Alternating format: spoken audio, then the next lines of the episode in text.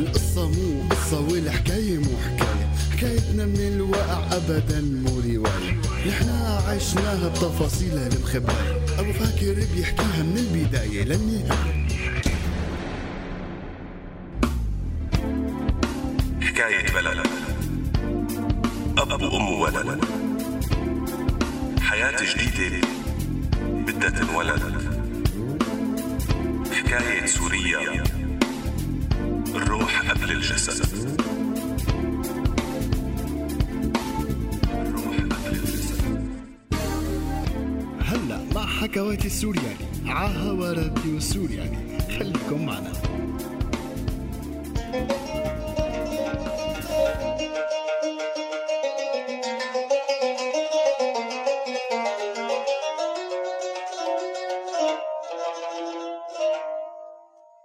يسعد لي أوقاتكم إخواتي السورياليين.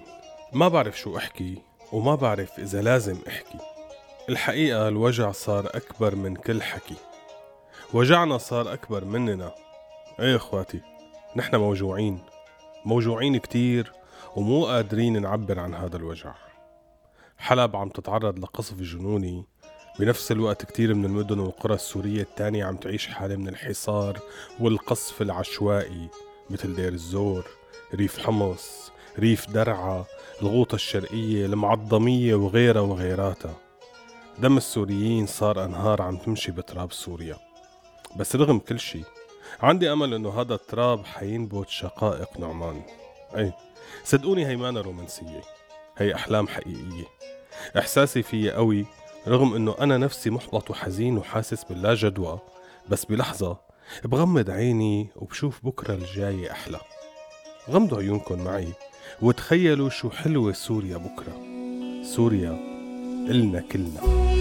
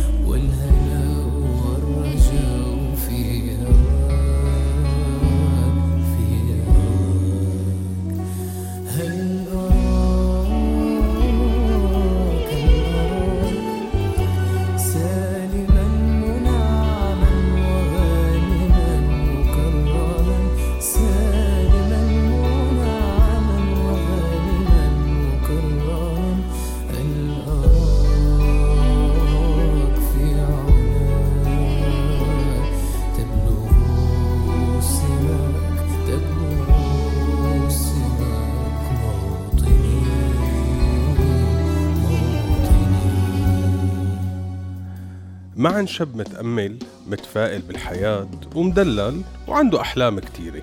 شايف الدنيا بسيطة وسهلة والحياة حلوة. كل همه كيف يعيش يومه ويطلع ويسافر يروح ويجي مع رفقاته. طبعا هالحكي بأيام البكالوريا والجامعة. عاش حياته هيك على هذا النمط لوقت صار عمره شي 26 سنة. قرر يتجوز البنت يلي له أربع سنين حاببها. رفيقته بالجامعة. خبر أهله مشان يروحوا يخطبوها. الأهل والله ما كذبوا خبر. ابنهم الغالي هذا. راحوا بعد فترة قصيرة طلبوا البنت. وهون بلشت الالتزامات الحقيقية والمسؤوليات من خطبة لتجهيز بيت العرس وخلافه. معلومكن في أهل بيطلبوا وبيتطلبوا. بيحطوا شروط تعجيزية أحيانا. أهل راوية راوية البنت اللي بحبها معا واللي راحوا ليخطبوها من هذا النوع. هلأ مو إنه شروط تعجيزية كتير بس يعني والله طلبوا واخدوا راحتهم. متقدم. متأخر صيغة وبدنا يكون عنده بيت ملك. بس هو شاب بأول طلعته شلون يعني بيت ملك؟ فتوجه الحديث للأب. شو يا أبو معن؟ قام والله أبو معن دق على صدره وقال له صار أنا كنت ناوي أشتري بيوت لأولادي وأمن عليهم. كل الشباب بدي أمن عليهم قبل ما أموت وجيب لهم بيوت. خلص. لا عيونكن. وبلشت دوارة والفتل على البيت يلي بيناسب ابنه. اشترى البيت وخبر معن فورا وقال له تعال بيتك صار جاهز يا باشا وراح معن فورا ليشوف البيت ما عجبه وعبر عن استيائه وبلش ينتقد ويوجه ملاحظات ليش البيت أرضي؟ ليش البيت بحارة مو مخدمة؟ ليش هيك توزيع الغرف؟ كأنه اتجاهه غربي مو جنوبي بس أنا بحب الشمالي شرقي وليش وليش وليش وليش بلش يتفقس قام أبوه عصب منه وقال له هذا يلي لقيته بهالفترة القصيرة واشتريت لك إياه. عجبك عجبك. ما عجبك تصطفل روح أنت جيب بيت عزوقك. هون سكت معا لأنه حس إنه تخن شوي. وقال له خلص شكرا لك بابا.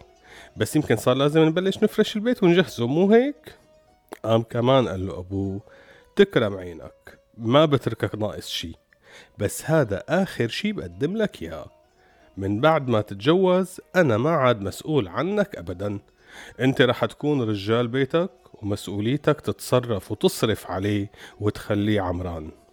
هز راسه معا مع ابتسامة ثقة إنه لا يا أبو إيه شو مفكرني صغير؟ رجال وبعجبك. وصار العرس وراحوا العرسان شهر عسل ورجعوا على بيتهم ليبدوا حياتهم. والله يعينك يا معن على اللي ناطرك. ما كان متخيل حجم المسؤوليات يلي حتصير براسه. معن ما رضي يشتغل مع أبوه قرر إنه يكون موظف بمؤسسة حكومية دوام قليل وراحة بال إيه بس بنفس الوقت الراتب قليل. أيام العزوبية ما كان يفكر بالراتب قديش حيكفيه.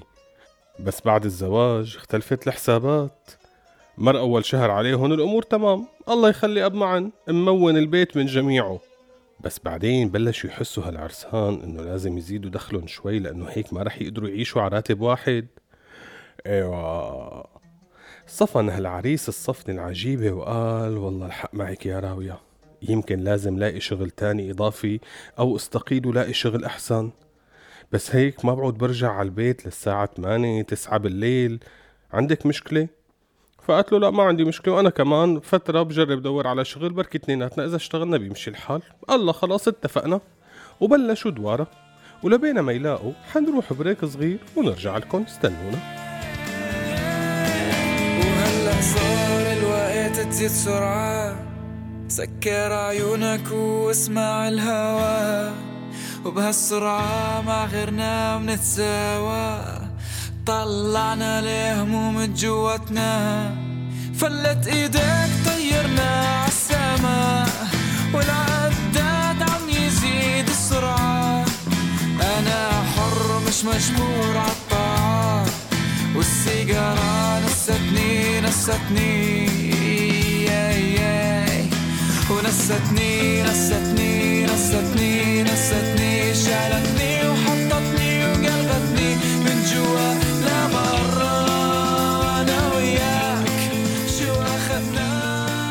إيه إخواتي رجعنا لكم مع حكاية مع الشاب المدلل يلي كان كل عمره شايف الحياة سهلة كل شي بيطلبه بيتنفذ.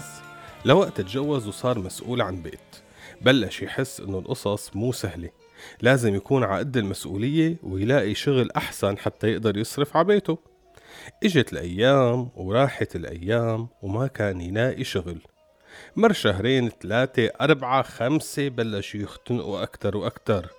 وأبوه معا ما عم يساعده أبدا لأنه بده إياه يعتمد على حاله ويقسى عوده بس أمه البرقيق مثل كل أم ضلت تمرق له مصاري يعني كم ألف كل فترة والتانية من غير ما يعرف أبوه. بس ما كان فيها تساعد كتير لأن عم تمرق هدول المصاري من راتبها يلي ما بتصرف منه شي بالبيت. واحد من رفقاته كان بده يسافر قام عرض عليه يمسك الشغل تبعه. مكتب محاسبة صغير مستلم شغل مجموعة من التجار. الدوام مسائي ببلش على الأربعة بس ليرجع على بيته للتسعة عشرة بالليل تقريبا. هون صفن معن يعني بدي أطلع من البيت حوالي الساعة سبعة سبعة ونص ما برجع لحدود العشرة. إنه إيه إمتى بدي أرتاح؟ شو هالحياة هي اللي رح عيشها مستاهلة أتعب كل هالتعب هاد؟ ما معقول أقدر أتحمل ما خرج ما خرج ابدا. بهاللحظة برن تليفونه بتتصل فيه راوية مرته صوتها كان فرحان كتير وسألته إمتى جاي حبيبي؟ شوفي راوية ما في شي حبيبي بس عم بطمن عليك. ورغم إنه كتير عادي يتصلوا ببعض بس هالمرة في شي جوات قلبه لمعن حسسه إنه القصة فيها شي غير الاطمئنان. في من ورا هالتليفون شي تاني. راوية خبريني شوفي حاسس إنه في بتمك كلام. قامت خبرته.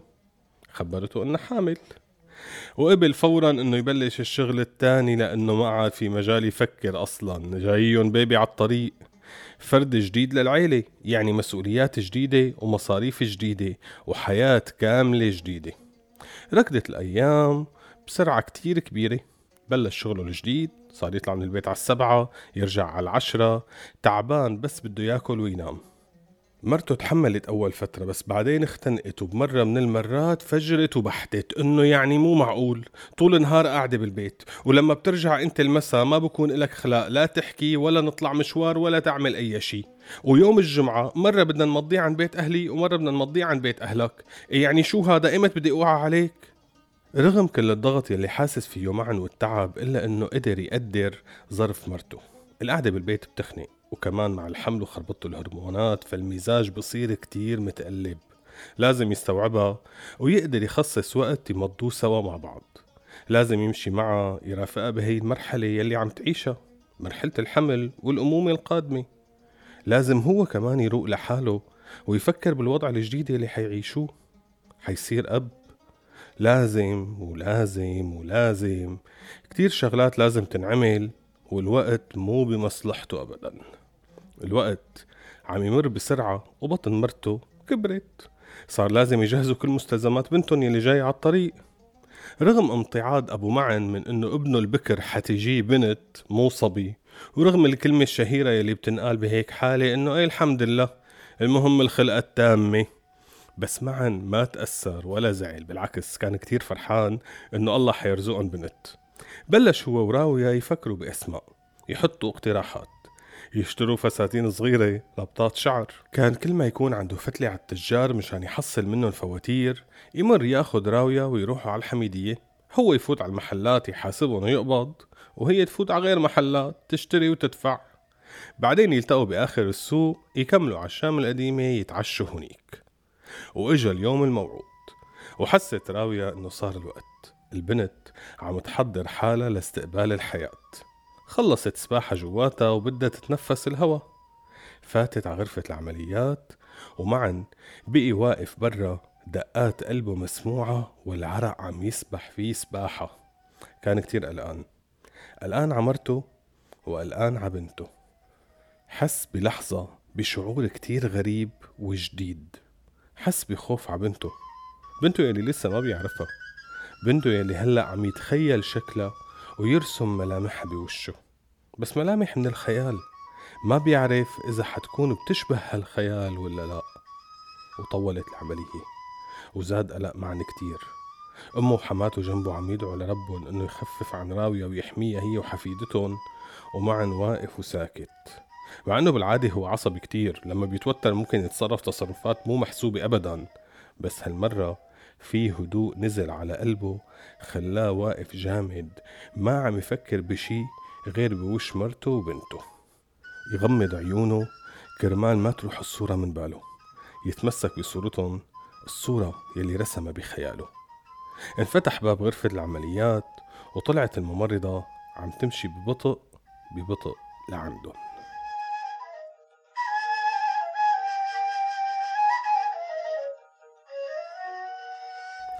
لهون بكون خلص وقتنا اليوم. الحلقة الجاية بكمل لكم حكاية معا وشو صار معه.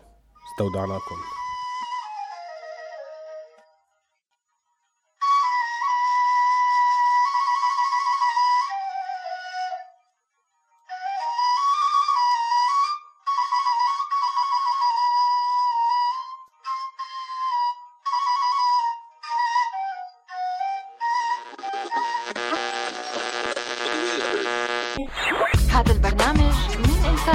راديو سوريالي 2016 عم تسمعوا راديو سوريالي.